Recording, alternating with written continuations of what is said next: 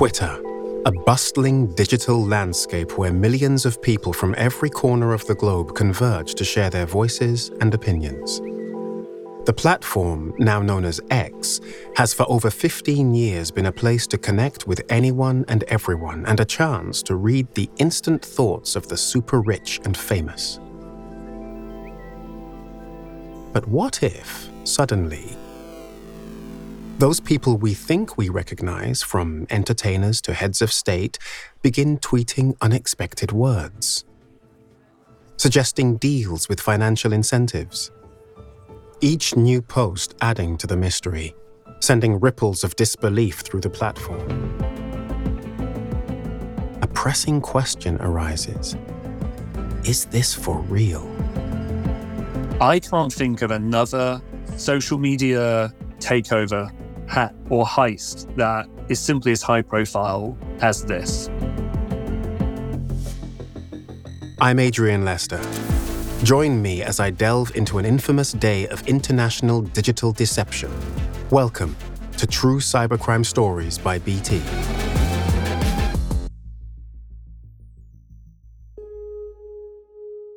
It's Wednesday, July 15th, 2020. The world is in the grip of a global pandemic, and digital communication has become the backbone of the way many of us work, shop, and socialize. As screens light up worldwide, they reveal the familiar bird silhouette synonymous with Twitter. A shared ritual unfolds, eyes focus whilst fingers tap and scroll. Yet a subtle disturbance emerges. A tiny glitch hints that something is amiss. For most, it goes unnoticed. The day proceeds as usual. Until this tweet from Elon Musk's account appears.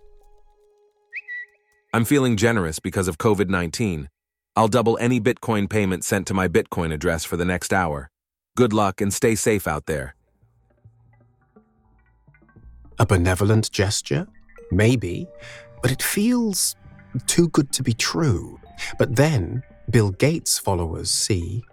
Everyone is asking me to give back. You send $1,000, I send you back $2,000. Even former US President Barack Obama appears to join this growing digital chorus. Due to COVID 19, I am giving back to the community. All Bitcoin sent to my address below will be sent back doubled. If you send $1,000, I will send back $2,000. Is it a hack, a prank, or in a world gone awry, an unfamiliar form of philanthropy? Digital reactions explode.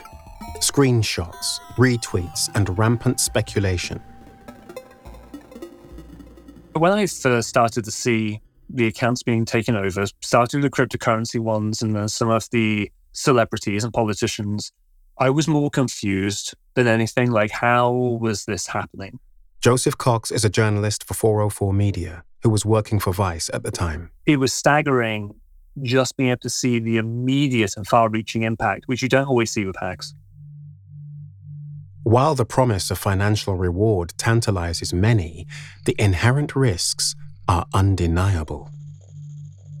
But as more tweets emerge, for some, skepticism turns to belief as digital wallets open in hope and trepidation. Jeff Bezos, the world's wealthiest individual, seemingly joins the fray. In these trying times, I've decided to give back. For the next 60 minutes, any Bitcoin sent to my address will be sent back doubled.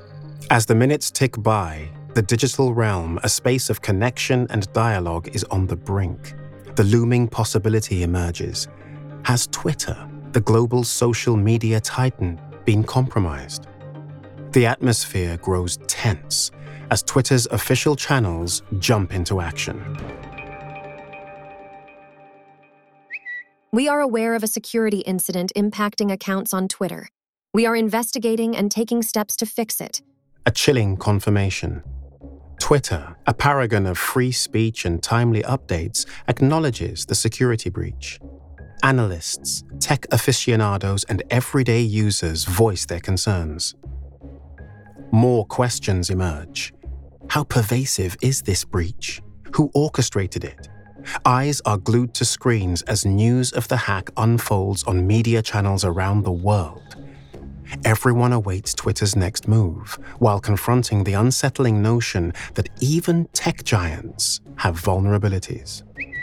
You may be unable to tweet or reset your password while we review and address this incident. In a bid to mitigate the ongoing threat, Twitter imposes immediate restrictions. Verified users, recognizable by their blue ticks, find themselves momentarily silenced. And soon after, Twitter slowly begins releasing more of the nuances of this mystery. We know they used this access to take control of many highly visible, including verified accounts, and tweet on their behalf. The pieces of the puzzle begin to take shape. At this stage, this breach doesn't seem to be about codes or algorithms. It's a social engineering attack, a type of attack that targets individuals within an organization, gains their trust, and persuades them to take risky actions, such as clicking on a nefarious link, which may eventually lead to a breach. It strikes at the human element, the Achilles heel of even the most fortified systems. Twitter then takes decisive action and locks 130 high profile compromised accounts from Apple to Uber, from Kim Kardashian to Warren Buffett. They will only restore access to the original account owner when they are certain they can do so securely. It is a highly unusual step for Twitter or any company to take to basically say, you can't use our products right now because we don't, we don't know what's going on. As dawn breaks on a new day, Twitter begins to unravel the sequence of events and share its findings with the world. The social engineering that occurred on July 15, 2020, targeted a small number of employees through a phone spear phishing attack. Now, spear phishing, a term that might be unfamiliar to many, in the cybersecurity world represents a potent threat. Unlike broadnet phishing, attempts that cast a wide digital net hoping to ensnare unsuspecting victims, spear phishing is pinpointed. It's the equivalent of a digital sniper setting sights on a specific target. An unsettling question lingers in the digital realm. Who orchestrated this, and how were they able to penetrate a platform as robust as Twitter? There was almost a fog of war, presumably from Twitter's side, while they were figuring out what was going on. Us as journalists from the outside in were also trying to figure out what exactly was happening. Federal investigators, security experts, and Twitter's own team embark on a daunting mission to unravel this cyber mystery, meticulously dissecting the digital footprints left behind by the perpetrators. This painstaking effort leads them not to an army of seasoned cyber warriors, nor a syndicate of underworld hackers, but to a kid. Graham Ivan Clark, a 17 year old from Tampa, Florida, described as a prodigious teenager with a history of notable online scams. His online pseudonym is Kirk. He has three accomplices Nima Fazeli, a 22 year old also from Florida who goes by the name Rolex, as well as two UK citizens, Joseph James O'Connor, 21, known as Plugwalk Joe, and Mason Sheppard, a 19 year old with two pseudonyms, Ever So Anxious and Chaewon. They are members of OG Users Forum, a meeting place for hackers and a marketplace for selling and buying social media accounts. It is a community of people who are obsessed with getting the original gangster accounts on Twitter or Snapchat or elsewhere, which nobody else is going to have. Typically, these will be, you know, a single complete word, or even in some cases, a single digit. These people will pay thousands upon thousands of dollars, even tens of thousands in some cases, to acquire these Twitter handles. The reason being that it's a way to flex, it's a way to show that you mean business. They consistently surprise even me. I don't think you can underestimate a bunch of teenagers who just want to put their mind to something. And that sounds like a lovely inspirational quote, but I'm talking about a group of financially motivated hackers. They always find a way somehow to go further. Reportedly, they had meticulously pored over LinkedIn, looking for employees of Twitter the kind of employees with access to tools which control user accounts. Going on to obtain these employees' phone numbers and email addresses, they reach out to them on the phone, posing as authorized Twitter personnel, exploiting a vulnerability of working at home arrangements during the COVID 19 pandemic.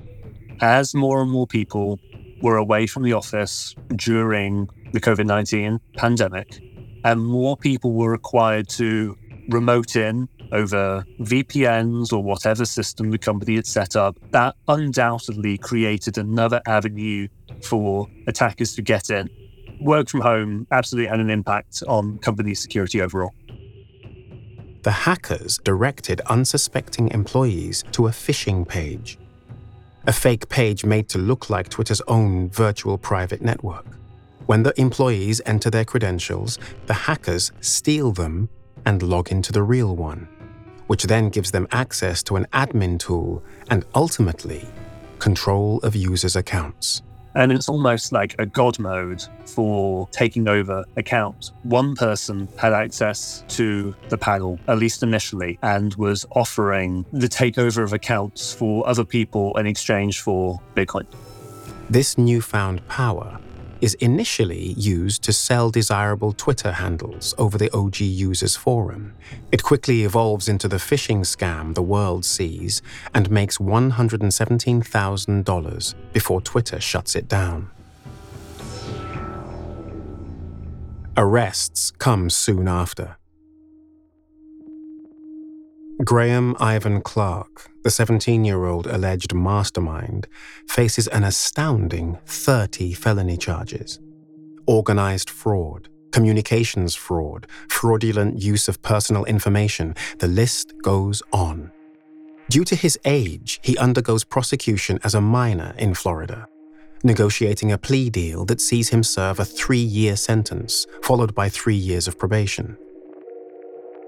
Joseph James O'Connor is extradited to the US, where he pleads guilty to his involvement in the Twitter hack, as well as stealing $794,000 from a New York cryptocurrency company. He is sentenced to five years in prison, followed by three years of supervised release. Mason Sheppard and Nima Fazeli face similar charges in the US federal courts. In the wake of the 2020 Twitter hack, the platform and its users believed the worst was over. But 2022 had another challenge in store. On August 5th, Twitter announces another major data breach 5.4 million accounts compromised in a vast exposure of user data.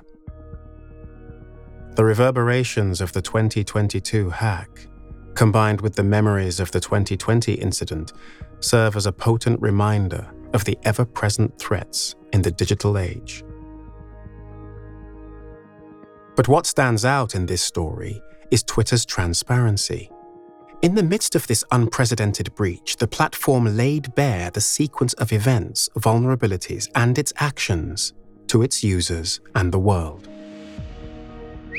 We're acutely aware of our responsibilities to the people who use our service and to society more generally.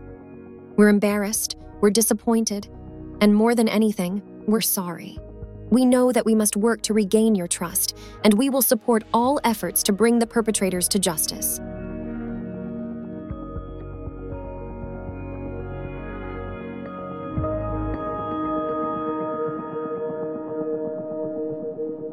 Twitter's resilience and commitment to user security may have been tested, but this is a reminder to us all to stay vigilant and be careful of who we share information with online. It's not just companies at risk, it's their employees, and a seemingly innocent move could have major repercussions.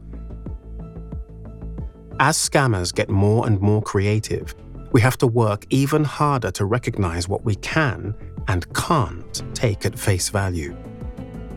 In our next episode of True Cybercrime Stories by BT, I'll be retelling the saga of how one of the most popular series on Netflix was leaked early by the Dark Overlord and explore just how vulnerable the TV and movie industries we know and love are to hackers.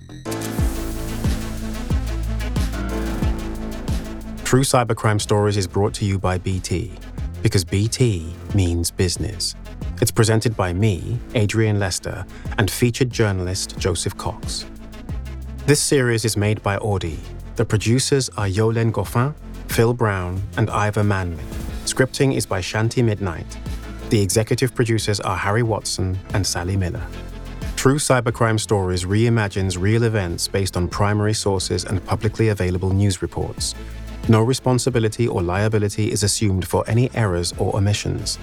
All opinions expressed by podcast participants are their own.